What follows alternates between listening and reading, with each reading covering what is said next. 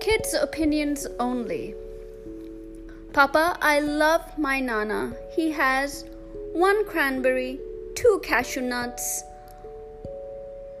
one biscuit, and green tea because he told me otherwise his sugar levels will be out of whack, or his potassium level will be too high, or his sodium level will be too low, or other levels will be all over the place.